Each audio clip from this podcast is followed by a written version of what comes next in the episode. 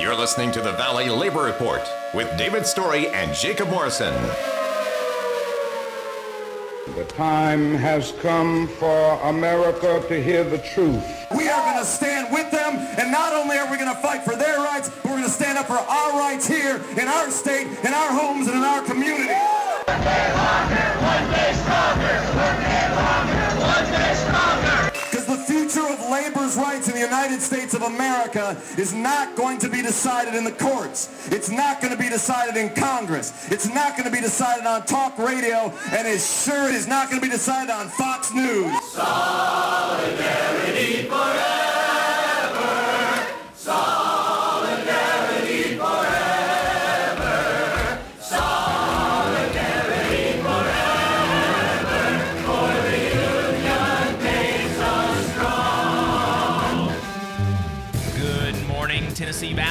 is the Valley Labor Report. My name is Jacob Morrison, here with my co host and fellow agitator, David Story.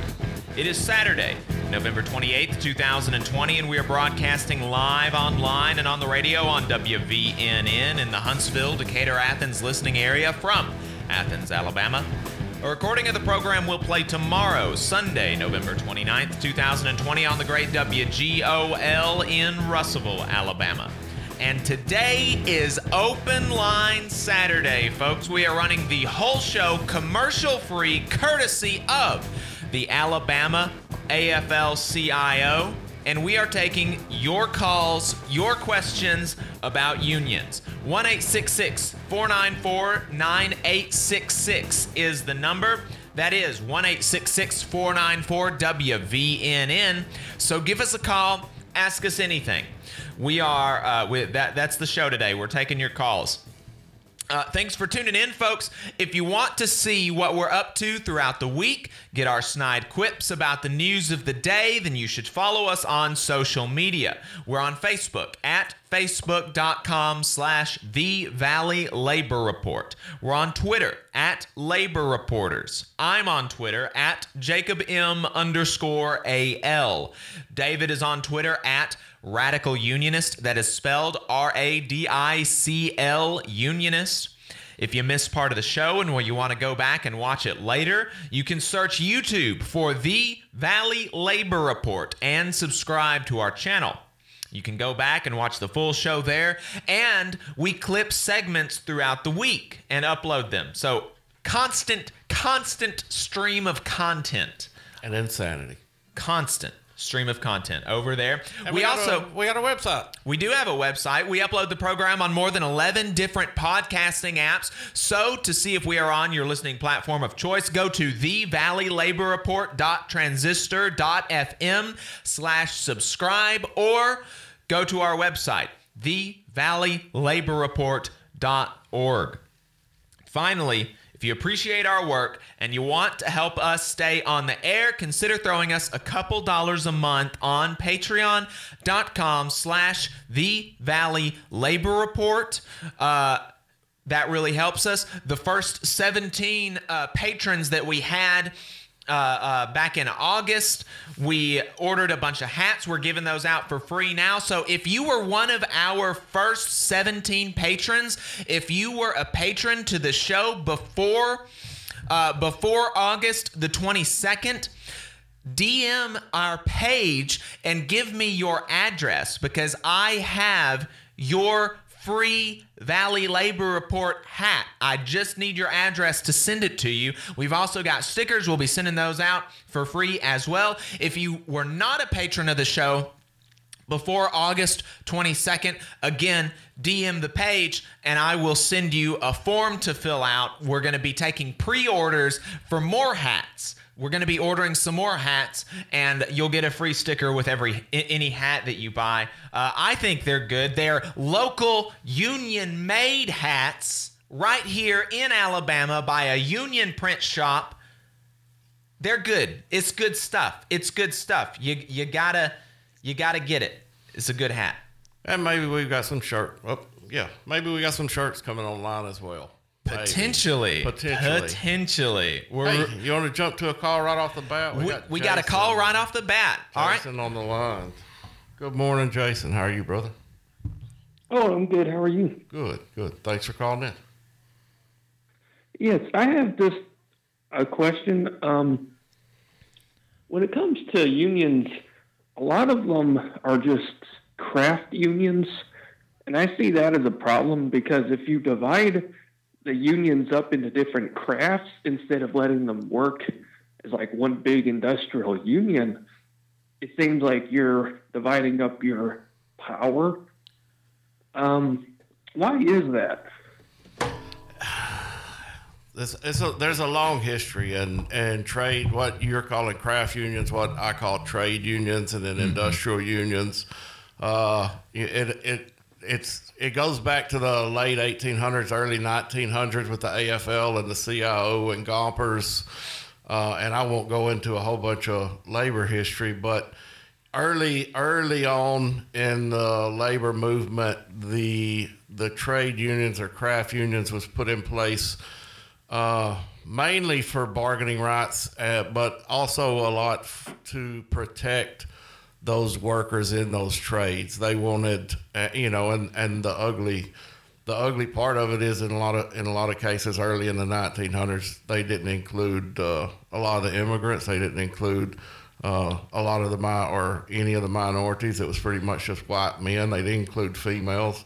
But it was a way to protect their trade. And They wanted to kinda- they grown want- out of that. Yeah, they, they wanted to kind of, uh, uh, uh, in the beginning, they wanted to kind of keep some of these trades um, skilled. They wanted Yeah, it to be considered skilled. And so if you if you let and so um, in, in a sense, even some of these unions in their beginning, they didn't even even so much. Uh, work as advocates of the working class. They worked as kind of gatekeepers in their trades, and so obviously they ought- these op, these unions, even even the ones that go by the same names as as those that started that way, they don't operate that way anymore. Um, But one thing to keep in mind is, you know, in the in the push towards syndicalism, or uh, you know, especially in my case, what I what I'm always advocating for is uh, worker empowerment and workers owning the means of their production. Those trade unions still can play a tremendous role in taking over a lot of the uh, a lot of that hierarchical uh, company owned type mentality. You know, they they still own. You know, they they do a lot. They go a long ways in in owning what they produce. So, and and also to your point, you know, as far as you think it's divided, and in a way, it kind of is divided, but.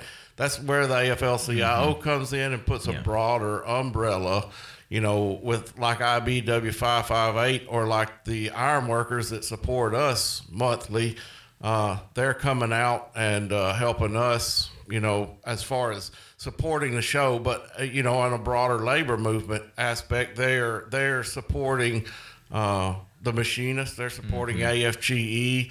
Uh, we're having a call with IATSE uh, and one of the local uh, politicians, the city councilman, coming up, and they'll be involved in that. So Yeah, you can kind of you can kind of um, uh, ameliorate some of the issues that, that you would have by you know like you said dividing them dividing workers into their trades or whatever instead of organizing industrially industrially. You can kind of ameliorate some of those concerns by you know being good participants in the labor movement locally. And it, you don't even have to be a member you, you don't even have to be uh, uh, affiliated with AFL-CIO to do a good job of that. David you mentioned yesterday or, or Thursday it was that the Teamsters local 402 is who represents UPS drivers here in yeah. North Alabama and they refused to cross your picket line in 2018 when the machinists went on strike at ULA and so see that they're not even in the same industry but they are uh, you know They're supporters there's there's good solidarity there. And and so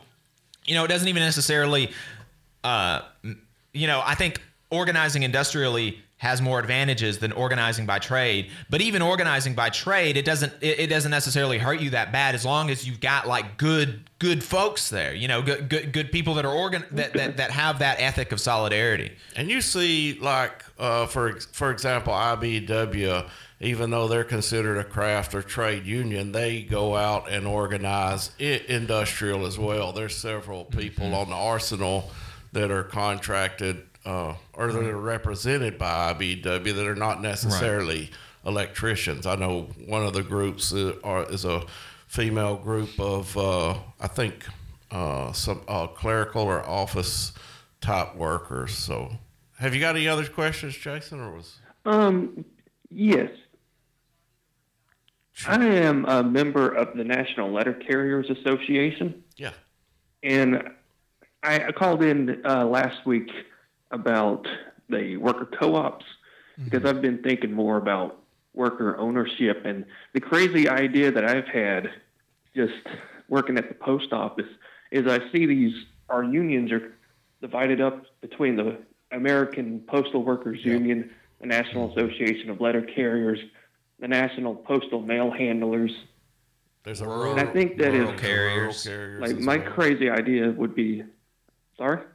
There, there's rural carriers as well. There's a Oh yes, th- there's rural carriers as well.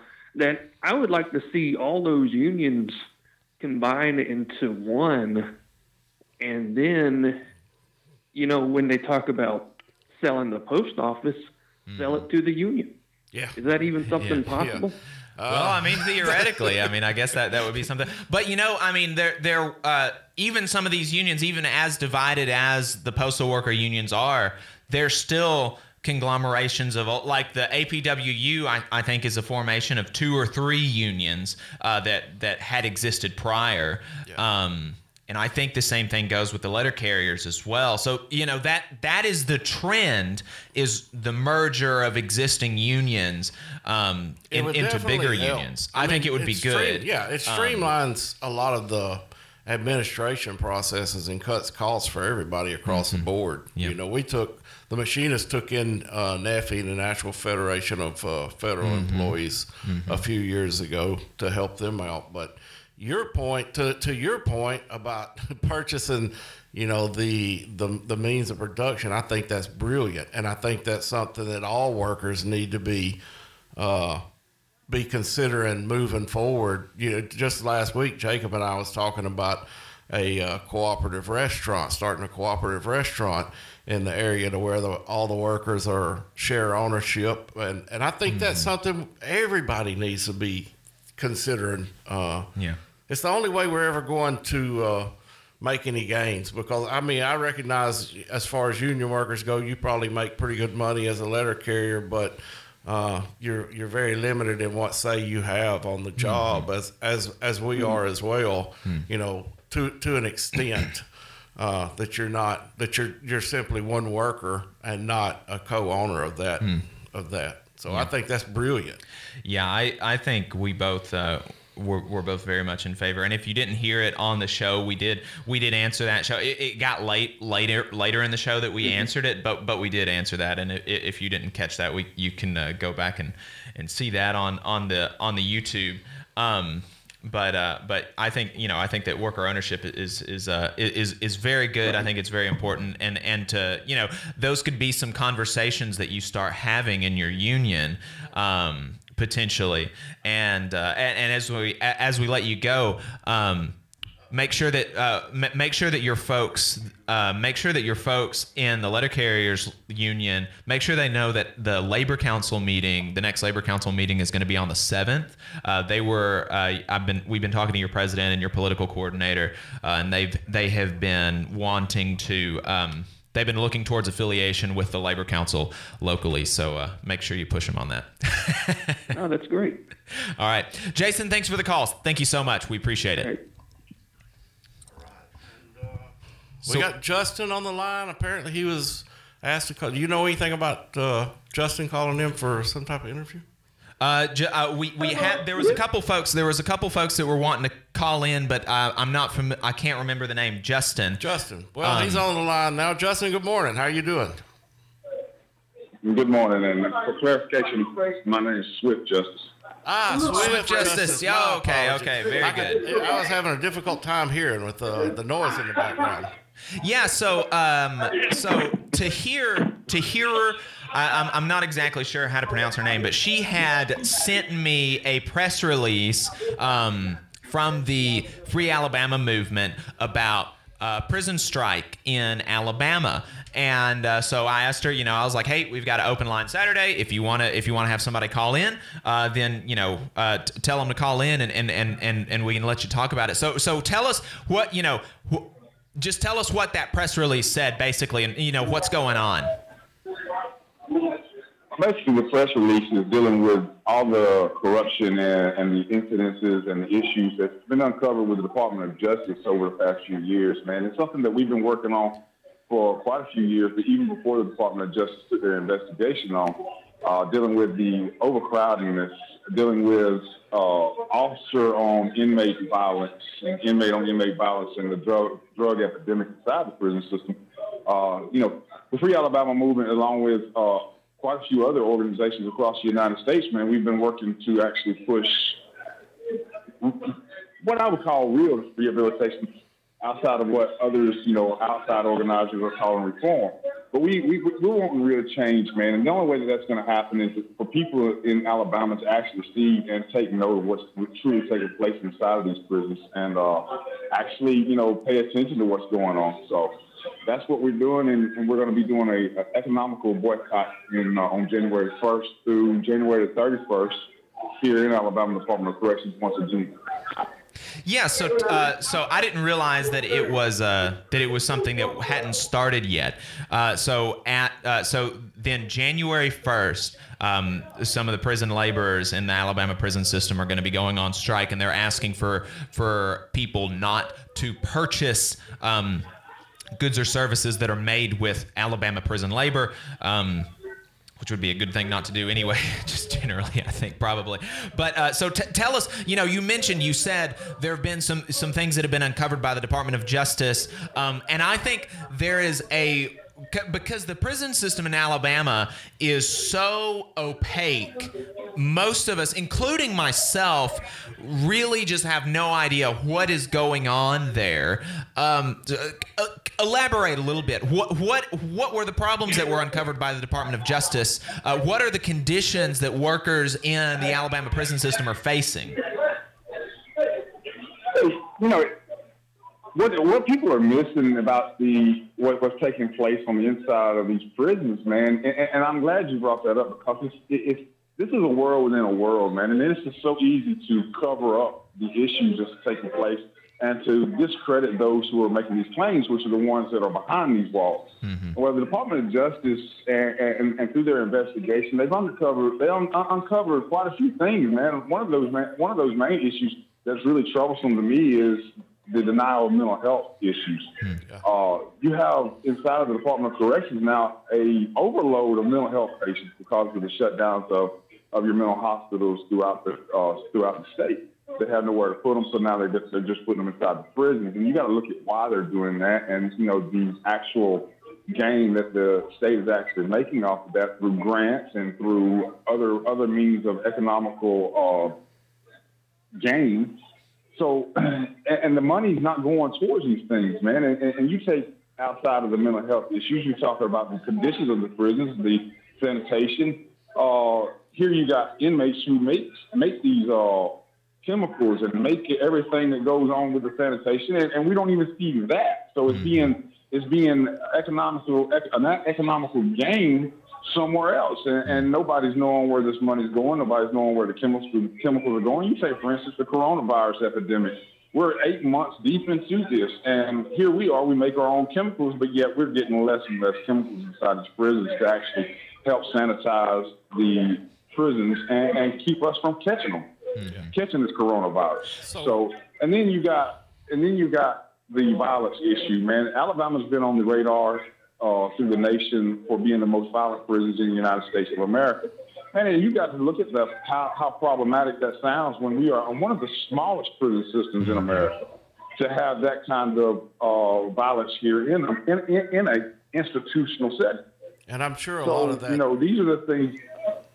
Go ahead. My apologies these are the things that we that, that have been covered up for years, man. And even through the Department of Justice investigation, the Department of Justice found where ADOC was covering up certain aspects of violence, where whether it was on the correctional officer on inmates or whether it was on inmate on inmate, and they were calling these individuals dying or being killed mm-hmm. from natural causes. So, you know, that's a big issue. And how do you uncover that if the trusted people inside of these positions that you've been appointed by, you know, whether it be the governor or whether it be your elected officials, are covering these things up? Yeah. Yeah, well, and you know, you mentioned the coronavirus, and I don't know exactly how widespread it's been in the Alabama prison systems, but I know that in the Texas county jails, 80% of work uh, uh, of inmates who uh, who died from the coronavirus were not convicted of any crimes. They were they were were being held waiting. Pre-trial, uh, and 80% of the people who died of the coronavirus in Texas county jails were innocent. Literally, they were, you know, were supposed to be innocent until proven guilty, but they got the death sentence before they could even be tried. I mean, it's it's sickening, and no doubt it's it's extremely bad in the Alabama prison system. How much do prison workers make in Alabama? Mean, it, it's literally nothing. I mean, at the most, they may make they may make anywhere between forty dollars to forty five dollars a month. A month. For like a normal work week, they work 40, 40 hours a week. Correct, and, and you know the, the, the really the fun the, the, what you really don't look at on that aspect is let's just say that okay, there's people who agree with individuals making this kind of money. You know, it's only it's a minimum, it's forty dollars a month, but where is that money going back to? That mm-hmm. money is going back to the Alabama Department of Corrections into their canteens and their stores. Yeah. So, and, and these prices that are on these canteens and stores are marked up 200% to 300%. So these guys are walking away from these store windows with, I don't know, maybe 30, 40, 50 items of food.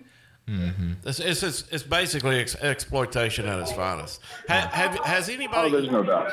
has anybody talked about uh, IWOC in the in you know in that area and organizing with the IWW? Uh, you know, I know uh, me and Jacob both are Wobblies, and there is a program through the International Workers of the World that helps prisoners inside. Uh, organize themselves collectively and also provides a lot of material on organizing uh, you know for for better conditions i don't i don't know if that's something y'all have heard about Yeah, I mean, yeah, IWOC is a organization that has been there with us for, I mean, since the beginning. Uh, Okay. Man, and we got a lot of love for this uh, organization. Uh, we actually uh, have a chapter of IWOC in Birmingham now. So, you know, that is something that, that we are, uh, you know, we're, we're actually glad to have IWOC here in Alabama. And, you know, it's not, not just IWOC, man. We got Huntsville, Huntsville area, man. Y'all, Huntsville area is really stepping up, man. We, we, to hear and, and uh, my brother Garrett, who is doing these protests and stuff, uh, dealing with Walmart funds and stuff. Yeah.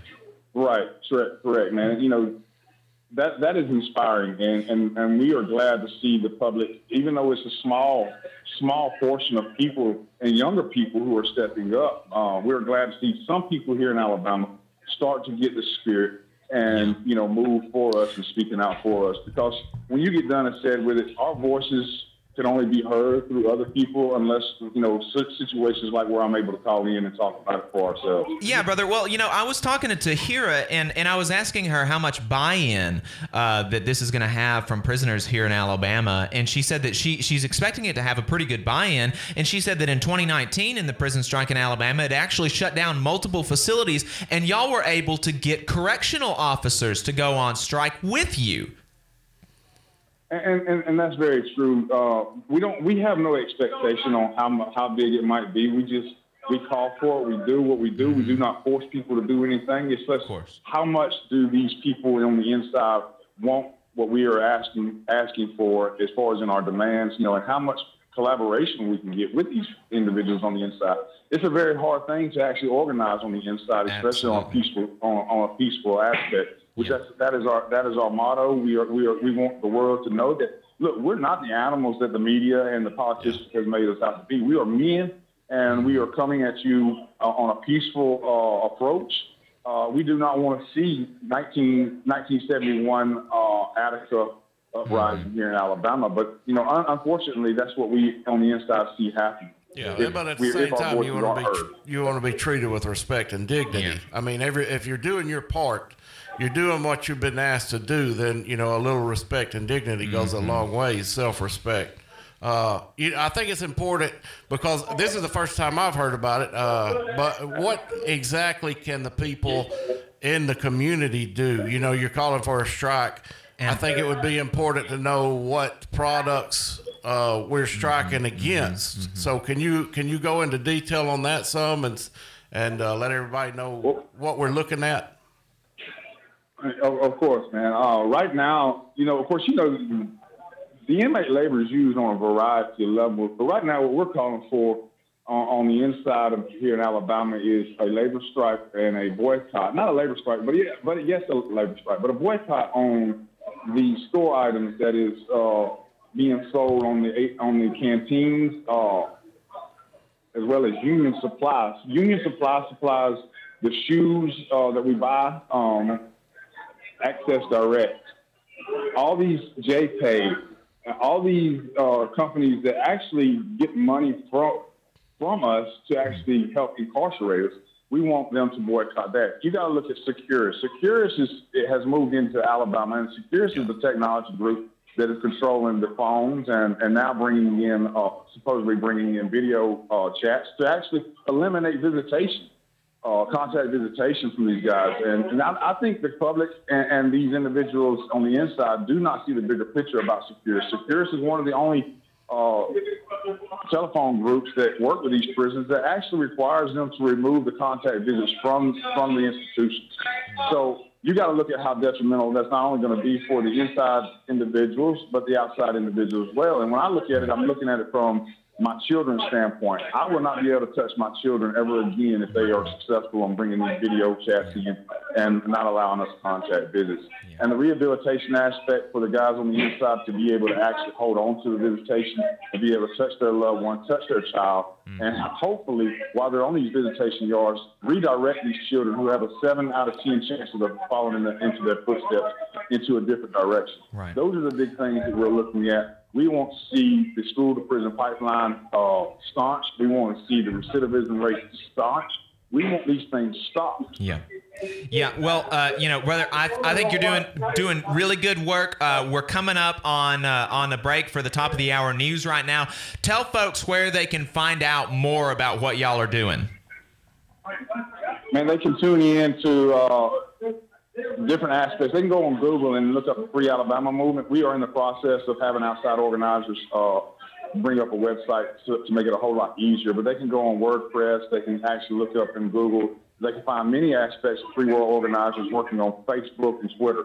Okay. So just Google Free Alabama Movement and uh, it'll start. It'll pop up on Google. Okay. I wish I had uh, more information for people to be able to find it easier, and, but and I apologize for that. Oh, no worries, no worries.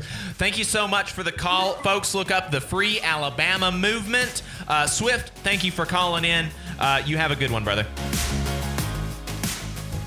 Folks, uh, stay tuned. We're going to have some more calls oh, on the other side of this break. This is the Valley Labor Report. Huntsville's number one news, talk, and weather station. WVNN Athens. WVNN FM Trinity. A Cumulus station. It's 10 o'clock.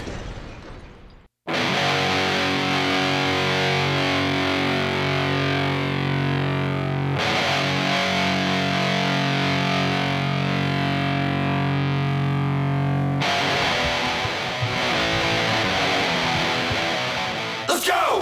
All right, folks, welcome back to the Valley Labor Report. My name is Jacob Morrison here with my co host, David Story. Today is the last Saturday of the month, which means it is open line Saturday. We're taking calls all day. 1 494 9866 is the number. We're coming to you commercial free, courtesy of the Alabama AFL CIO. On the line, we've got George Hamilton called in. George is the president of the uh, International Federation of Professional and Technical Employees, uh, of Professional and Technical Engineers at NASA. Uh, so, George, I appreciate you taking the time to call in. Thank you. Thank you so much. Good morning, all. Good morning. Morning, morning. So, uh, George, uh, you may not know this, but last week we talked to uh, another, a sister from the same international as you. We talked to Kayla Blado. Uh, she's the president of the nonprofit professional employees union, uh, and, and, so um, we we talked some about white collar unionism. You know why unions aren't just for blue collar folks. Uh, and you know, I, I, wanted to to get a kind of Alabama perspective on the same on the same topic. I thought that would be good. I thought it'd be you know be good for our listeners. We got a bunch of folks on the Arsenal uh, that listen to the show. Uh, so you know, uh, George, you uh, you're the president of the engineers union at NASA. You, uh, wh- tell us a little bit about what you do, like professionally. What's your job over at NASA? Um, so human factors engineering is what I came in the door for. All right. A long time ago. Think space ergonomics. All right. I don't know much what that means. yeah, you, got you, threw us for a curve on that one. We're both going. But it, well, it sounds like an engineering how about fitting, job. Uh, how about fitting jobs to people? How about that? Yeah. Okay. Yeah. There you go. There you go. All right. And so, um, so so you're the president of the engineers union at, at NASA and and you know something that I, am in the I, am in a, another federal employee union. I'm in AFGE and you know what so so you and I are federal employees and and you know one of the things that I get all the time and we're white collar workers both of us have college degrees yes. and you know I get all the time well why do you need a union? Why do you need a union George? So I, I would offer several several things. Um, so uh, we, we represent folks who are in trouble. That doesn't happen real often, but we can advise an employee on a response to a disciplinary action, and sometimes we get that reduced. Um, I would also note that we have the opportunity to help shape policy, yeah. and, and we often hear what's going on before it goes down. Hmm. And there are times when we get a heads up that our local HR folks have not heard yet. Yeah. Right and and a, and a lot of and you and it also gives you a say in your in mm-hmm. your envi- in your work environment as well. You know, oh, that's yes, one of the yes, one of the biggest things, one of the biggest benefits, as far as I'm concerned, is the fact that uh, you have that ability to uh, to push a more worker uh, oriented workplace, a place that, that is more friendly to your to to what your your workers' needs are you know, and I'm sure COVID brings up a very uh, a very important aspect of that, and allowing people to work from home and things like that. You know, so I'm sure y'all have a big say in that as well. About so uh, currently, about 90 percent of the civil service workforce is working from home, mm. and that's been since March. Which is a great thing. Which uh, you know protects workers and, and allows them to continue earning uh, uh, earning a living and and keeping their family safe. And not to mention uh, investing in the community because we got to buy stuff. Yeah, yeah. What kind of? So what if kind I of, if I could. Oh no, go if ahead. If I could just launch launch into a few quick comments. So we're local 27 at Marshall Space Flight Center. We represent the non-manager scientists and engineers. The bargaining unit is about 1,350 folks and most of the rest of the civil service employees are represented by AFGE. We were chartered in the early 1970s after a botched reduction in force or RIF. Um, and as I mentioned, NASA has two unions representing civil service folks, IFPTE and AFGE. More than half of the NASA employees are represented by unions. IFPTE has about 80,000 members we're small compared to AFGE at about 700,000. Mm-hmm. We are international as we have some Canadian locals. We've got three sectors federal, that's us, NASA, TVA, Corps of Engineers, Library of Congress, immigration judges, Navy, uh, civilians at shipyards, and the General Services Administration. You've heard about them recently in yeah. the presidential uh, trans- transition. Yeah. Okay, so that's the federal folks. The second sector is state municipal workers, New Jersey Turnpike workers, for example. Our third section is commercial, and there uh, Boeing is, is the biggest biggest union in our commercial section. Hmm. I would say that we have good relations with management. We get invited to some senior level meetings, and we also meet with HR twice a month and our center operations leadership monthly. Both groups will answer a phone call or an email. We do an annual legislative week in uh, in D.C and that sometimes overlaps with our AFGE brothers and sisters. Mm-hmm. Um, IFPTE has national consultation rights, so we review proposed policy. um, as, as does AFGE. Right. Um, and we work together with AFGE. Both groups are one local short for national bargaining rights. We're invi- we are invited to new employee orientation and new supervisor orientation, and we get our 15 minutes of fame there. Uh, why join? As I mentioned, opportunity to help shape policy, hear what's going on before it happens, um, and, and it's useful to have eyes and ears in the workforce. Many times, um, our members will bring up something that's going on, maybe that's a little out of sorts, and, and we wouldn't know about that un, unless we had eyes and ears out in, out in the workforce. Right, right. You you, uh, you mentioned the RIF early on, and I'm Yes, r- real interested in that because uh, I work at the Machinist Union over at United Launch Alliance, and, and we've tried uh, unsuccessfully a couple of times to bring in our engineers, and they're they're unorganized, and something that we see consistently is the influx of young engineers such as Jacob, who who who are good workers, but we we've lost so much tribal knowledge. Uh, we you know we see the the older engineers being forced out, and sometimes not even forced out, just completely let go uh, to the company's uh, detriment. But they see it as cost savings because uh, they've got these young guns ready to come in and uh, and, and and work for half of what everybody else is working for. So, d- do y'all have the same protections as far as seniority goes? And that and that's something that I'm constantly preaching with the engineers is building that seniority to where you get to determine when you want to leave work, not relying on the company to say when you're going to. So, so far, we, we do have a seniority-based RIF system, and there are there are bump and recession rights. Um, uh, th- there have been proposals to uh, to change that. So far, those have not borne fruit. That's awesome. That's great. I mean, that's good news because you definitely want to. Uh, that that's one of the the driving forces behind labor movement in general, in my opinion, is is that ability to to uh, come in. If you come in early, then you get to stay however long you choose to stay, mm-hmm. barring any you know uh, improprieties in the workplace, of course. Yeah, well, and you know, George, one of the things, especially for federal employees, you know, our our wages um, and, and and things like that are set by Congress, and so we don't do. There's a lot of the bargaining that that you know private sector unions do that we don't do. Um, even though there there's lots of stuff at the local level that is still very important that your local and that my local does.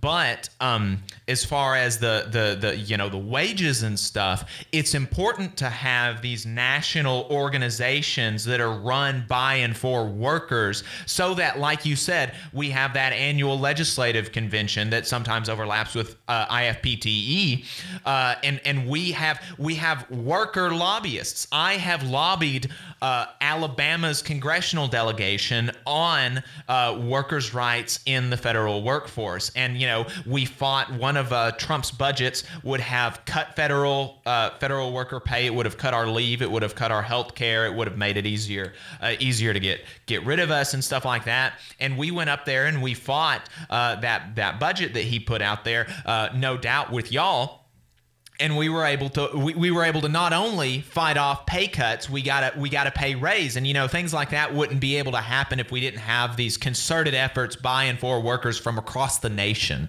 you know I, I, I think And stuff I like would that's real offer important. that uh, most of what we do in D.C. I would refer to as advocacy. And um, you know, NASA NASA's projects, uh, perhaps like Corps of Engineers, are rather long term, years to decades. And so we kind of have to go down the middle of the road. And so we go talk to our Democratic and our Republican uh, representatives, and uh, we we basically talk about the things that we agree on, and we kind of go light on the things that we disagree on. Um, as as you mentioned, Jacob, federal unions are a bit of a a, a strange bunch in that we cannot strike and that we cannot bargain over wages. And so I like to say that that leaves us with a couple of tools, and that's good ideas and shame, and we use each appropriately. Right. George, it's it's been really great talking to you. I, I really appreciate you taking the time uh, to give us a call. It really means a lot. Uh, tell folks um, that uh, say, let let's say that we've got some some people that are listening that work at NASA or they know somebody that works at NASA. How do they join your union? Um, there, there is a form to fill out. Imagine that, a government form. Uh, I think we've all got forms we have to fill out. so so I, I think the short version is that they, they could contact me, um, 256-348-5181, or uh, it's probably the best way. Okay. Yeah, and and, And I would if look forward to, out uh, there- talking to them. If people are out there driving in the car and don't jot that down, they can always message us at the show, and we can put them in touch with you Yes. as well. So don't don't don't have a wreck trying to write that number Right, down. right. Yeah, So- you can Certainly DM, not. Certainly D- not. DM the page, uh, and and we'll we'll get his number to you. So, uh, George, thanks so much for calling. Uh, we're gonna let you go. So, so folks, uh, if you work at NASA, make sure you get in touch with George. If you didn't get that number, uh, shoot us a message and we'll get it to you. He is the president for the International Federation of Professional and Technical Engineers at the Marshall Space Flight Center.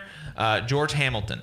Uh, And on the phone, we've got uh, brother Jonathan Cruz down south, one of my one of my fellow comrades in uh, in Dothan. I don't know what exactly they got. I, somewhere down south, around Dothan, Fort Rucker area. How are you doing this morning, Jonathan?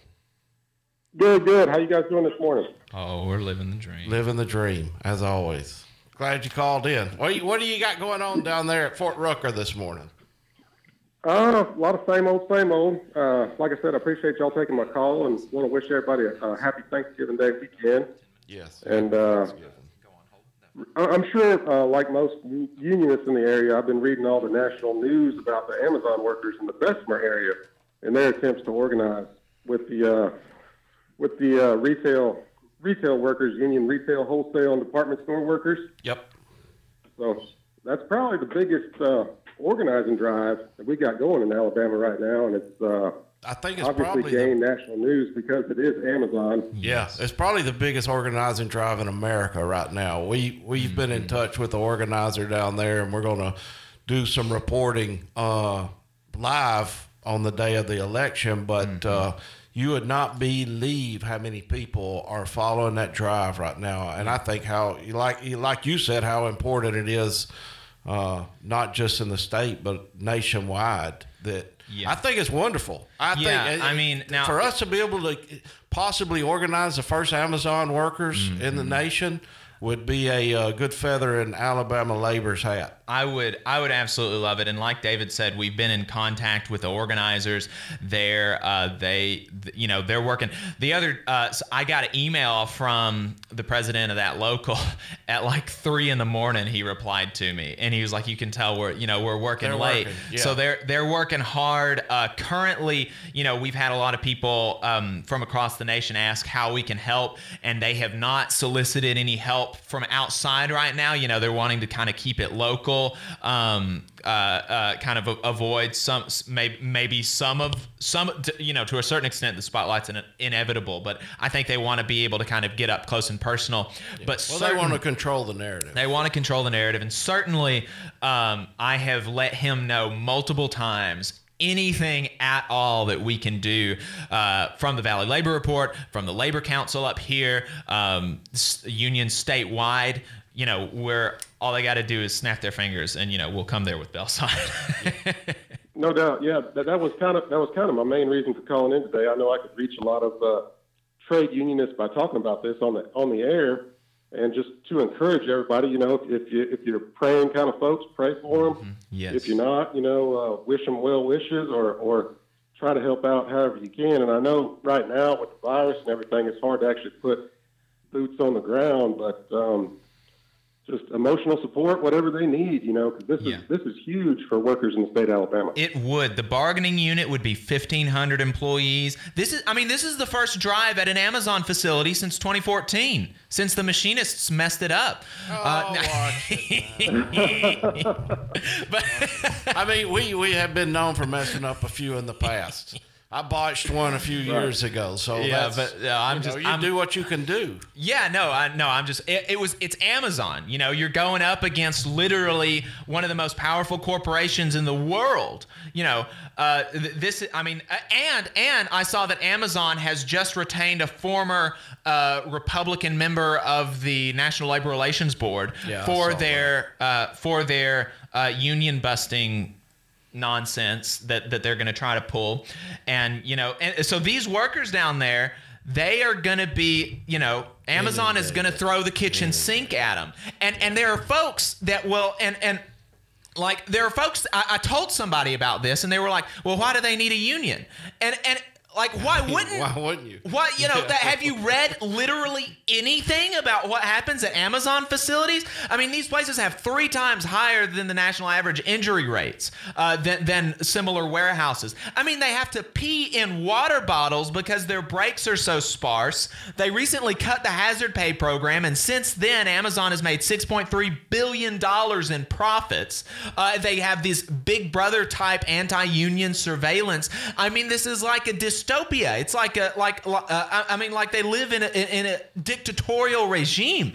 Uh, you know, these folks need a union, and, and Amazon is going to be doing everything that they can to uh, uh, to fight them on it. And so, you know, like like you like you said, uh, brother Jonathan, you know, if you're praying, folks, you know, pray for these workers. Uh, I, they're certainly going to be in my thoughts. Yeah. Right. Um, I mean, if anybody needs a union, it's, it's these folks uh, here in Bessemer at the Amazon warehouse. Um, It's just well, it's well past time. I mean, this this needed to come five years ago, but I mean, I, I'm just glad that it's happening now, and uh, I hope it goes through. Yeah. And and and here's the thing, and and you you deal with a lot of the same thing that I do up here on a daily basis, where you have a lot of, uh, I mean, in, across the entire state, we've got a lot of uh, right-leaning, libertarian-minded uh, types in the state, and they're constantly, uh, you know, we hear it on this radio so consistently bashing unions, but it's like you have to make a choice at some point. These folks at Amazon warehouses, these folks at Walmart, the uh, their uh, Dollar General, the Dollar Trees, they are getting paid so low. They have no health care. They're a drain on, and I'm not saying anything bad. This is not meant to be negative towards those workers because everybody has to work somewhere. But mm-hmm. they are a drain on uh, SNAP programs. They're drain on Medicare programs. Uh, you know, they the the the government subsidies are basically subsidizing these companies. Now they look at it and say all of these lazy workers, and they're all working forty hours a week. Don't tell me they're lazy. Anybody that's worked in that type of environment. Uh, you'd be insane to call them lazy. But the fact is, uh, without unions, either either they're going to get their benefits through the government, or we're going to raise the wages for them to where they get off of those benefits. So you know, the far the not the far right, but even the moderate right leaning uh, Republicans and Libertarians need to come to an understanding that e- either we're going to do it through forcing these workers to pay fair wages and benefits, or you're going to continue subsidizing them, and, and which is more efficient. You know, Yeah. for certain, we know the government's not efficient when it comes to anything, but certainly on these subsidies and things like that. So, you know, when you start making these claims that, uh, well, why do they need a union? Why do they want better wages? Hey, hey it's your money. It's our taxpayer dollars. You want to keep paying them because at the end of the day, Jeff Bezos is getting rich by paying his Oh, yeah. workers slave wages, and we are subsidizing his profits. And I just read last week that Walmart, uh, I can't remember the percentage, was like 80% of the people at Walmart worked a full time job, yet they are most of them are on SNAP benefits, and they and Walmart has actually captured 18% of those SNAP. They control 18% of those benefits getting spent at Walmart. So not only are they subs- are we subsidizing their low wage workers, they're reaping the rewards of those low wage workers coming back to work for them and capturing those benefits. It's and, insane. and another thing, you know, you mentioned that folks are like, folks are like, oh well, uh, you know, they don't need a, they don't need a union, whatever. Why do they?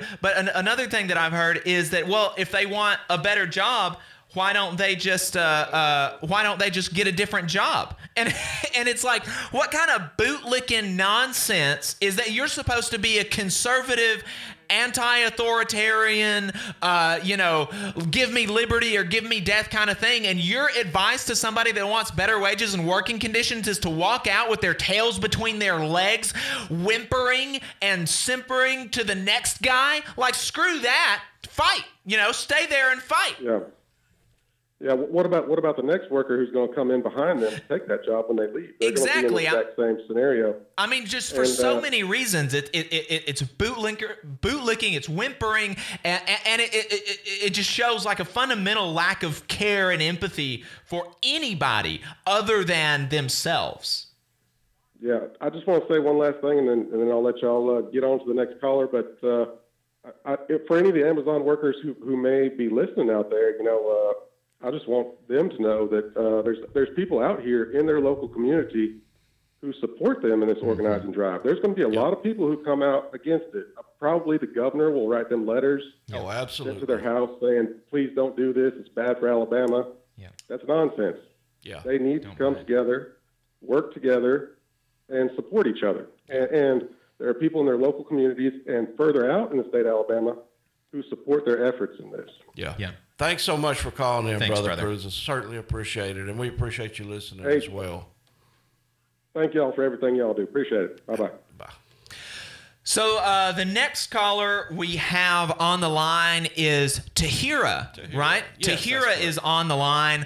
Uh, she is uh, uh, she is is the I'm not sure what her title is, but she runs the Huntsville Bail Fund, uh, and she was wanting to talk to us about that. So Tahira, what, what do you have an official title with the Huntsville Bail Fund?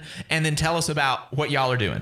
And we got, just so you know, we got around four minutes before the top of the hour break. So If we if need you hear to- the, yeah, if you hear the music coming in and you're, you've got more to say, then we'll come right back to you after the break.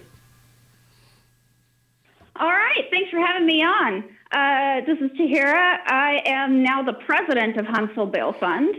Awesome. Fancy. Uh, and Huntsville Bail Fund is a fledgling organization. We provide cash bail assistance and certain reentry services to people uh, detained pretrial in Madison County. Um, and we are also announcing our big holiday bail action, Hello for the Holidays, which is designed to get people back with their families for the holiday season, but also address some of these major concerns we have at Madison County Jail uh, as it regards people having their labor exploited and then being left in this really unsanitary system. Yeah. Right. Right. Yeah. No, I mean, that's hard to believe anybody's labor would be exploited in the state of Alabama. Yeah. Tell us about what's going on there. Uh, So, first off, uh, most people who are detained at Madison County Jail who uh, have worker duties are not paid.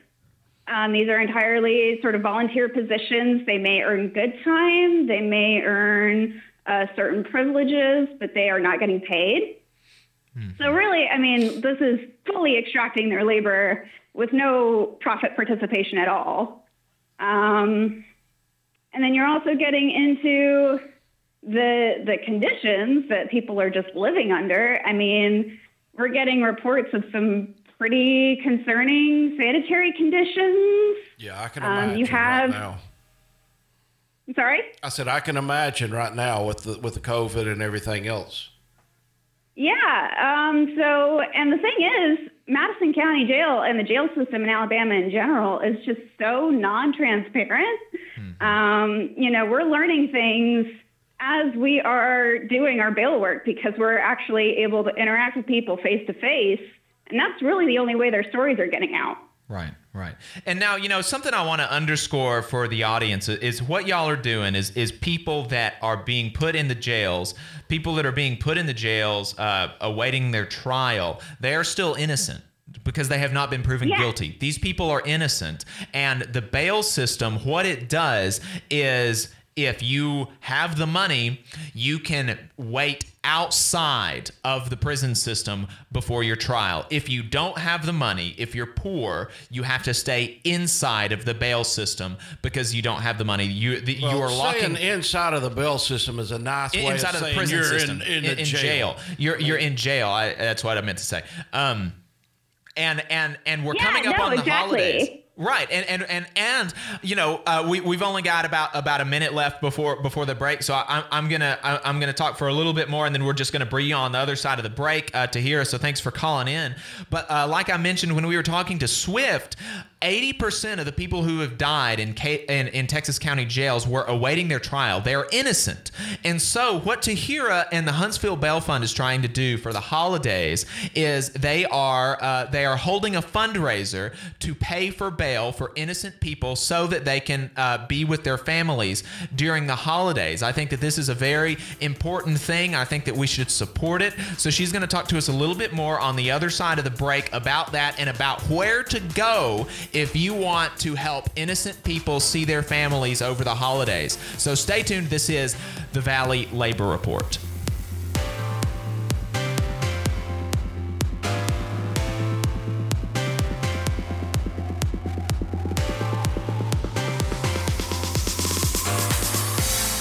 You're listening to the Valley Labor Report with David Story and Jacob Morrison. Land. A population burned up, bled dry. Marginalized multiply and to fight. You the world, now they're tearing you apart. The soil you held sacred now blackened with your blood. All right, folks, welcome back to the Valley Labor Report. If you're just tuning in, we had Tahira, who is president of the Huntsville Bail Fund, on the line, and she was uh, doing a little bit to explain how people can help uh, get the people that are possibly waiting for bail home with their families for this uh, for this uh, holiday. Tahira, welcome back. Hey, glad to be on. Uh, so, people can help primarily by going to our website, hsvbailfund.org. Also, HSV Bail Fund on all social media. Um, that'll get you not only our donation materials uh, and our links, but also educate you. Uh, we are doing a lot to try to push and understand what is happening with incarceration here locally in Huntsville and how it is affecting our communities here locally in Huntsville. Um, you can help by helping us share that stuff. Tell your unions, tell your churches, tell your clubs, tell your party. Um, the real, really big thing we read now, right now is to get our message out there and, and let people know that the service exists. Yeah. And, Um, and one of the, one, you know, if you follow our show regularly, uh, the listeners do, especially on social media, our intro pages, uh, the music that opens up every week is by Obed Edom, a local band that actually donates uh, from Bandcamp, donates a portion of those purchases to the Huntsville Bail Fund. So I think it's important to point out a lot of the local folks in the community that have allowed us to use their music, they're doing great work as well. Yeah. So, but yeah, we, we definitely need to be helping. Uh, it- uh, you know, the the it- it's it's we are the most incarcerated country in the world. You hear people consistently talking about China and Russia as these totalitarian states, yet we have more people in the prison system in America than, than these other countries. And, and you have to ask yourself why. Mm-hmm. You nonviolent offenders spending, you know, 20 and 30 years in, in the prison system, and it's, it's very unfortunate. And I'll point out it's not just we have the highest incarceration rate in the world. We have the highest incarceration rate in history. Yeah. I mean, in history ever. There, yeah. I mean, Uh, se- I mean, seriously, we have 300 million people in America, and in China they have like a billion people or something. And and, and China's supposed to be this dictatorial, authoritarian regime. And I'm not saying they're not, but they have three or four times more people than we do, and we still have more people in our prison than they do. We have more people languishing in uh, the uh, prisons in the United States than the Soviet Union had in the gulags. I mean, you know, It's insanity. Like, g- give me a break. You and and and and the people that are like freedom-loving Americans are the one uh, you know supposed to be the people that are supposed to be like like espousing this rhetoric of, of I love freedom, I hate authority, I hate the government. They're the ones that are pushing this nonsense, uh, locking up our brothers and sisters for for no reason, for no reason at all, for smoking a plant. I mean, it's it's sickening. You know, half of all Americans have a loved one who's experienced incarceration. I mean, that is half of Americans. So this is not an issue that is is, is relegated to one particular sector of our community or one particular class. I mean, this really is an issue where the community needs to come together in solidarity. Right. Right. Yeah, I, I, I completely agree, Tahira. Uh, so, um, you know, folks, if you want to if you want to donate, help innocent people see their families over the holidays. If you want to help innocent people see their families over the holidays, go to hsvbailfund.org. Is that right, Tahira? Yes, and I would also like to point out if you know someone who is incarcerated at Madison County Jail who is being held only because they are poor, because they're too poor to pay their bail, we have a nomination page. Please let us know. We would love to include them. Okay. T- Tahira, thank you so much for calling in. Thanks a lot. I appreciate it. You're doing Thank you. doing God's work. Have a good afternoon. You too. You too. Uh, so, folks, you are listening to uh, uh, the Alabama AFL CIO open line Saturday on the Valley Labor Report. Give us a call, 1 494 9866. The phone lines just opened up for the first time since the show began. We have had uh, call after call after call. We've had about five calls today. Uh, so, folks, uh, give us a call. Give us something else to talk about. We, we've run out of run out of callers, run out of stuff to talk about. 1 494 9866 is the number. One thing that one thing that I, I had really no intention of. I had been doing some research on this, and then with all of the callers today talking about the imprisonment and the bail fund and things like that. Uh, you know, it's interesting to point out that this administration. Uh, when I say the administration, I mean the outgoing administration Uh, has been so, uh, you know, preach law and order for so long. Uh, you know, the law and order, and not only law and order, but also we need to keep these rapists and drug cartels and all of these thugs out of America. We need to build the wall and stop them. Uh, have you heard of Salvador Cienfuegos Zepeda? I have not. Have you not? No, Bec- I I wonder why that is because the media hasn't covered it. Uh, but you know, uh, General Zapata, the the Mexican National Director of Homeland Security, basically the Director of Homeland Security, in 2019, in October, to about a year ago, was arrested traveling through Los Angeles and imprisoned on drug charges. Mainly uh, helping facilitate the uh, that what what I read, helping facilitate hundreds of thousands of kilos of heroin and methamphetamine in coordination with the H2 cartel in Mexico. Basically, he was using the military as a pipeline to import all of these drugs into America. He was arrested in October of 2019. Last week, our great uh, administration, under the direction of Barr, released him. No, no, no charges. Dropped all of the charges, and allowed him to go back. Actually, they didn't allow him to go back. They flew him back to Mexico. You know, this this is the the, the term. They're always looking for the big fish. They want to catch these uh, low level dealers on the streets and get them to flip onto these bigger dealers and work their way up to where they had the big fish. Well, I don't believe the big fish got much bigger than Zepeda, and and they let him go. Even to, to the, I, I read several articles regarding the DEA was uh, up in arms. The even the judge in Brooklyn said, you know, basically that she did not understand what was going on, but apparently there were, you know, they she trusted the government enough to uh, allow him to uh, to drop all the charges. So we so you know when we're talking about these bail funds and things like that, and and and the administration of law and order, and and and and they're preaching all of this.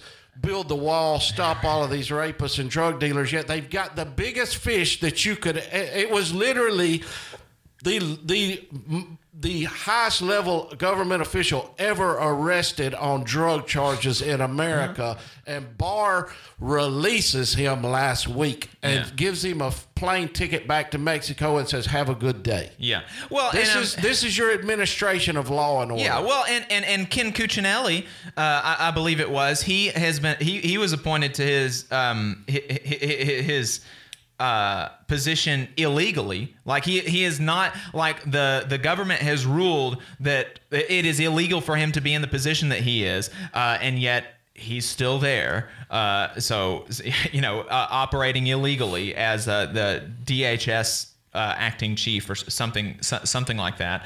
Um, I- well, you've got a lot of acting everything. Yeah, I know, There's yeah, a lot yeah, of yeah. acting everything. Yeah, For the simple fact that they can't get anything through the Senate, even though it's a Republican-controlled I know. Senate, I and we can't get anybody Right? pushed through. That shock- Why is that? It's not I don't know. I don't understand. because they, they But they- know most of the appointees have been an absolute abject failure and a joke. Yeah, and, but they've been able to put all their, uh, Their crazy judges, judges, on yes. on yeah. Uh, We got a caller on the line? Yeah, we got a caller on the line. There was something else that I was wanting to say about about the the the law and order stuff, but I, I done it done slipped my mind. Well, We it's were- a joke. Yeah, You know, well, let's just I mean, it well, yeah, well, it's. It's silly. It's joke. silly. It's silly. We've got Mark on the line. Uh, we were talking. Mark uh, was calling about. Uh, w- you know, we had had uh, we had had a call from. Um, I'm not sure specifically which one, but we've had a couple calls about the prison system here in Alabama. We had Swift Justice call in to talk to us about the prison strike uh, that's going to be happening in Alabama uh, come January. We had Tahira, uh, president of the Huntsville Bail Fund, uh, calling to talk to us about getting innocent families um, or, or innocent. Uh, people to uh, pay their pay their bail to to allow them to see their families over the holidays, um, and so so he he had a question for us. So Mark, uh, what you got? Well, I'm just kind of, you know, you guys say that, that people are innocent. I get that they're innocent until proven guilty. That's correct. They are innocent. Get, well, but there's some people that go into jail that someone arrests that isn't necessarily innocent in the sense of if you get a DUI and you're above the legal limit and you're drunk, there's a little bit of uh, guilt there, I think. Well, there's Or guilt once it's proven. someone- Yeah. There's guilt once Well, it's proven. I mean, we're we talking live in about- a- in a we're free talking But I mean, about you just can't let somebody out. You just can't let somebody out just because they. Well- it's not necessarily they didn't break a law. I Did you- mean, was Well, you- now, I'm so all here's, about it. I'm now, not- so Mark, here's my problem with with that. I don't have a pro. If there are people that are dangerous, that are a threat to society, that uh, that that you're reckoning that they ought not be let out, then we should have we should just uh, we- should just say that you can't get out. We shouldn't have a system where people that are poor uh, can't uh, for wh- where people who are poor who are arrested for marijuana or something uh, don't have the ability to pay bail and they're stuck in the prison system while rich folks who get arrested for a DUI are able to pay bail and go home and be a threat to society what we ought to have is a system that has that that, that has nothing to do with money and has everything to do with justice and safety and rehabilitation if we want to talk about keeping society safe from people that are threatening to society then we should evaluate the risk that this person has to society and say whether or not we can uh, afford to let them out of prison based on their risk to society. We should, whether or not they can pay, should have absolutely nothing nothing to do with whether or not they can see their families over the holidays. I mean, I don't think that I don't think that's crazy. I don't I think that's like I think I'm like a normal person with that opinion, right?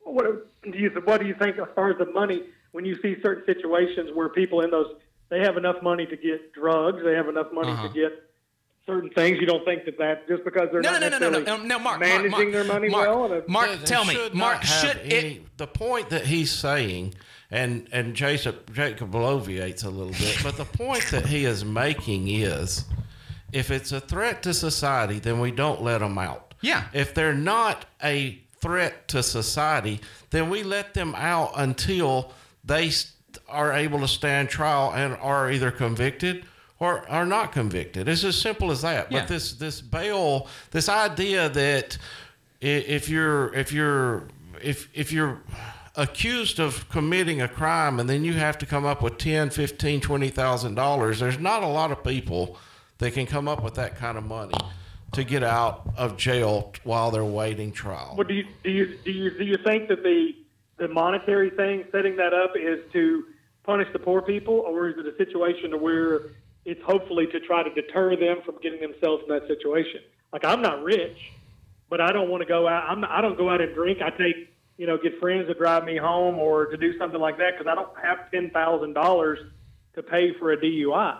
Yeah, well, Well, I the- mean, I the- don't think mo- most people do, and I don't think most people go out with the idea that they're going to commit a DUI Mm-hmm. on the weekend. Well, if I you, think if you, but if, but if you things- go out and pound a bunch of alcohol, you know you can't drive. I mean, Yeah, I'm no, not, I I'm see not what you guys that, are saying, but, uh, but what's the, what's the, what's the deterrent? Well, The, the, well, the deterrent deterrent is jail that and you stay in the jail. deterrent is the is the jail time, but Yeah. the deterrent is not that you get arrested and then you spend two or three or four months waiting on a trial, Mm-hmm. and if you don't have ten to fifteen to twenty thousand dollars to pay for it, then you're stuck there. That's not the deterrent. For one thing. It's not fiscally responsible for, for taxpayers to support someone in jail. Mm-hmm. When they if they're not a threat to society, let them out and continue working while they while they wait for their trial. Mm-hmm. I mean, this thought I- that I- we're just going to keep people locked up indefinitely waiting on a trial, and everybody knows if you do any research whatsoever, the, the courts are absolutely backlogged. Mm-hmm. It's it's a drain on society. Even fiscal. I mean, even libertarians, even Republicans, if they open their eyes up, can can recognize that that this this is insanity and it costs us more money in the long run. But I, the the thing you guys aren't. What so? What's the deterrent? Because what I hear this The morning- deterrent is the jail time once Yeah. you are convicted. The the deterrent Okay, but then you is that guys- we're just going to arrest people and put them and put them in jail and wait six months for their trial. That's mm-hmm. that's that. But if you but if you but if you've listened to your show this morning, it's a situation to where let's make jail like a hotel and let's let them make a bunch of money and do all these things. You guys haven't done anything that's a deterrent. I'd want to go there and stay if I had to lived in a bad situation. Well, I think w- when you consider make a bunch of money, I don't think making forty dollars a week. They is shouldn't a make bunch- any money. A bunch of money, but the point is, there They shouldn't make in, any money. In many cases, there's a family uh, that's out there that needs support. Mm-hmm. There could be, uh, in some cases, where the person that's being locked up has to pay spousal support. Mm-hmm. I, I, you know, it, if that money's going back into the spousal support to support the kids. And guess what? That takes a drain off of society because if they're not putting that money back into their spousal support or their child support, then who's going to make up the difference? We are hmm. through taxpayer dollars. Yeah. I mean, it's really it's the it's the most fiscal responsible thing that you can do.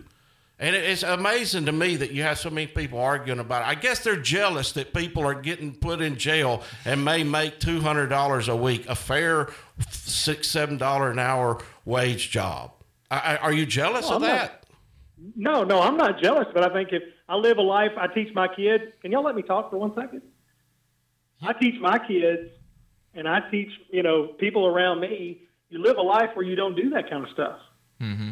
Absolutely. But if it's a situation, you know, I take care of my kids. I I am divorced. I pay child support just like anybody else. I'm not rich, but I keep myself in a situation where I don't do anything that's breaking the law. yeah, well, that you know of, I'm not jealous. that you know of, because there are laws out there that Well, I mean, I'm sure he's Every day. Oh come on! I know. I'm talking. We're sitting here talking about. I don't do drugs. I don't go get DUIs. I don't do anything that breaks the. I mean, just, And you've if never you want to nitpick it to make your story sound a mis- better. You never made a mistake in your life. I've never done anything that criminally I could go to jail for. No, sir. That's amazing. I mean, you're one of the very few because even myself have oh, made oh, mistakes on. in my You- life. There's a bunch of people out there that don't break laws. Okay. That's ridiculous. Yeah, well, I mean, I don't see. I I don't understand. Uh, Mark, thanks for your call. I really, I, I do appreciate it. I, I appreciate folks uh, with with different opinions, but you know, I don't think I really like. I really struggle to see what it was that that we said that was crazy. Like what we've said so far, basically what we've advocated so far uh, on the show today, um, w- with respect to the prison uh, uh, pr- criminal legal system, is that is that one, people, uh, the the conditions in the prisons should be sanitary. Uh, I, th- uh, you know, I think that's reasonable.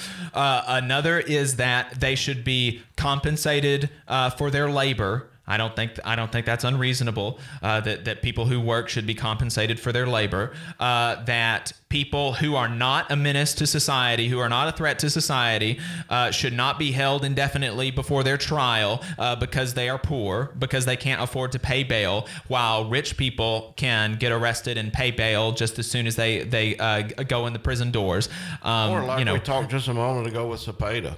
Or, or Yeah. they can just get sent I- back. I mean, yeah. we just say, ah, don't don't worry about it. I mean, We'll I don't think I don't think these are I don't think these are like radical things. I think these are just like these are reasonable, fiscally conservative, justice oriented like like I, you know, just normal people. I want society to be good opinions. I've got some more I've got some more like radical opinions on the criminal legal system.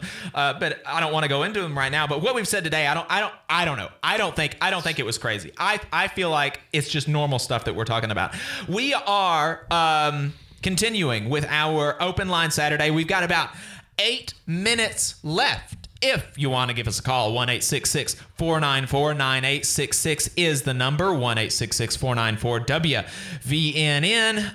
We are coming to you commercial free, courtesy of the Alabama AFL CIO. Uh, we do not have any commercials save for the top and bottom of the hour news breaks. Uh, we generally have a lot more, co- we generally have commercials. We have some sponsors that we appreciate.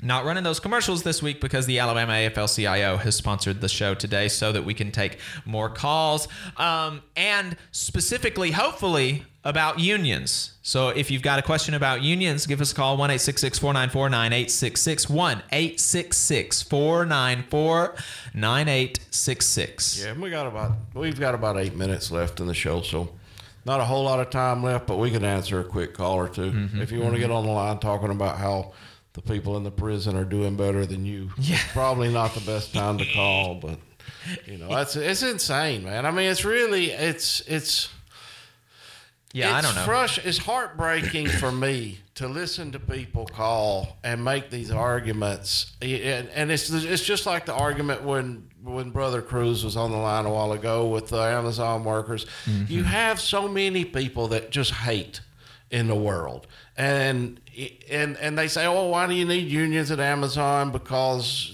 you know they- they're they're thugs, they're Democrat supporters, this, that, and the other, and it's like.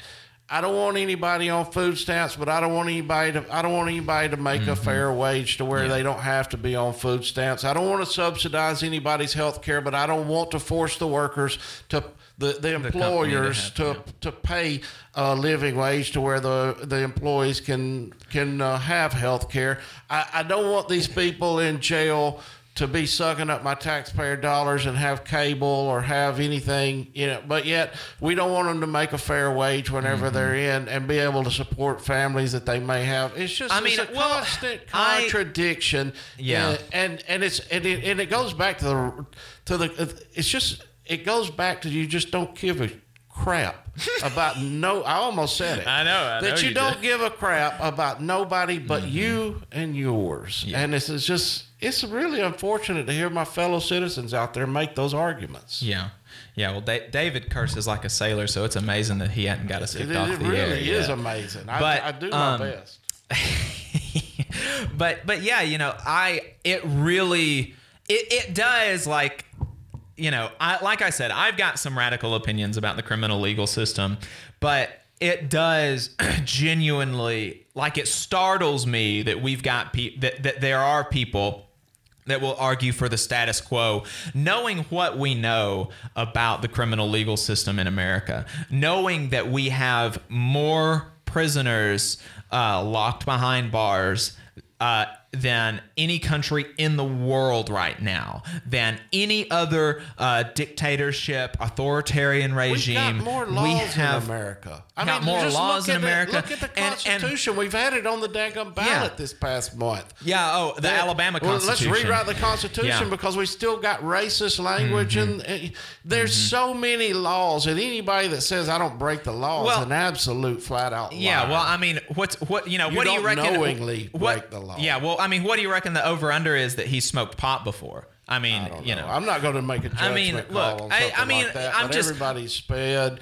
Everybody ev- has done something. Yeah, I mean, but but like like seriously, I uh, uh, in Huntsville, in Huntsville, black folks are 11 times more likely to be arrested for marijuana possession than white folks. In Huntsville, this is our backyard, and uh, the study after study after study after study has shown white folks. well, half the other states in America is legalized Yeah, it or decriminalized it or made medical marijuana. I mean, and we, and we've got and we've got people. we arrest people. I just listened yesterday. We arrest people that just happen to be driving through the state Mm-hmm. with marijuana and a mer- mer- medical marijuana card, and we put them in jail even though they're a, recognized a by disabled veteran Yes, a disabled sickening. veteran a disabled veteran from another state who had a prescription for medical marijuana was arrested and tried and convicted and sentenced to five to six years in the alabama prison Yeah. system uh, That's a because of our offender. backwards uh, antiquated nonsense laws on marijuana. A disabled veteran came came through here, and he hasn't gotten a pardon, pardon uh, from from the governor, And From- won't. and won't, and, And won't. won't. That yeah, or Trump. Um, you know, people talk about him uh, being a criminal justice reformer. You know, he could he, he, could he could as he's going. You uh, he could as he's going out he could release every single nonviolent uh, mar- uh, drug uh, p- person who's in prison for nonviolent drug use. He could immediately give them a pardon as he's going out, and he would be that he would have done more good in America than than almost any other president if he just did that. The problem is when you've created all of these privatized prison systems where a corporation owns a prison system and they're making money off the backs of the workers. And mm-hmm. in many cases, they have written agreements with the states to where the state has to maintain a certain mm-hmm. percentage of people in that prison. It- it- it's an exploitative system. Mm-hmm. They are using that, and they're not going to release them Yeah. because you know why? Because if they were, if they get down below the eighty percent requirement, that those the mm-hmm. 80 percent level of and they lose funding. Exactly. Then then the state has to start paying the difference. Mm-hmm. And so there's there's a incentive for the state to keep people locked up in prison because guess what? We we've already signed a contract that says if we don't maintain 80%, then we've got to make up the difference. Yeah. Well, then we we're not going to pay it. We're not going to force the taxpayers to pay it. We're going to start putting more people in prison. Yeah. And people can say that's conspiratorial, but if you go out and look, that's the absolute fact of what's happening Yeah. in all of these private prison systems. And Yeah. to, and I just heard this past week we've got three coming to the state of Alabama. Three really? privatized prison systems coming to the state of Alabama. Wonderful. Folks, we're uh, we're going to be coming off the air here in a second, so I'll, I'll just I'll just plug this again as, as we're going off the air. You know, we, we really appreciate folks uh, folks that are listening to the show, uh, folks that have called in today. We've had a lot of calls today, and we do appreciate um, you know being able to have these conversations with people that disagree with us on, on, some issues. Uh, we appreciate the ability to kind of illuminate some, some of these issues um, for to to allow people to hear a different perspective than they normally hear. Um, and uh, and so if you want if, you think that what we're doing is valuable if you think it's interesting at least you can support us on patreon at patreon.com slash the valley labor report. That really helps us to stay on the air. If you want a local alabama usa union made hat DM the page, and I will send you the form to fill out. Uh, we uh, they are thirty dollars, uh, very reasonably priced for Alabama USA Union made hats. Uh, very good stuff. So make sure you DM the page for that. If you were a patron of the show before August twenty second, you get a free hat. Make sure you DM the show for that. Uh, and with that. I will sign off, folks. This has been the Valley Labor Report. Make sure you follow us on social media on YouTube, and we'll see you next week.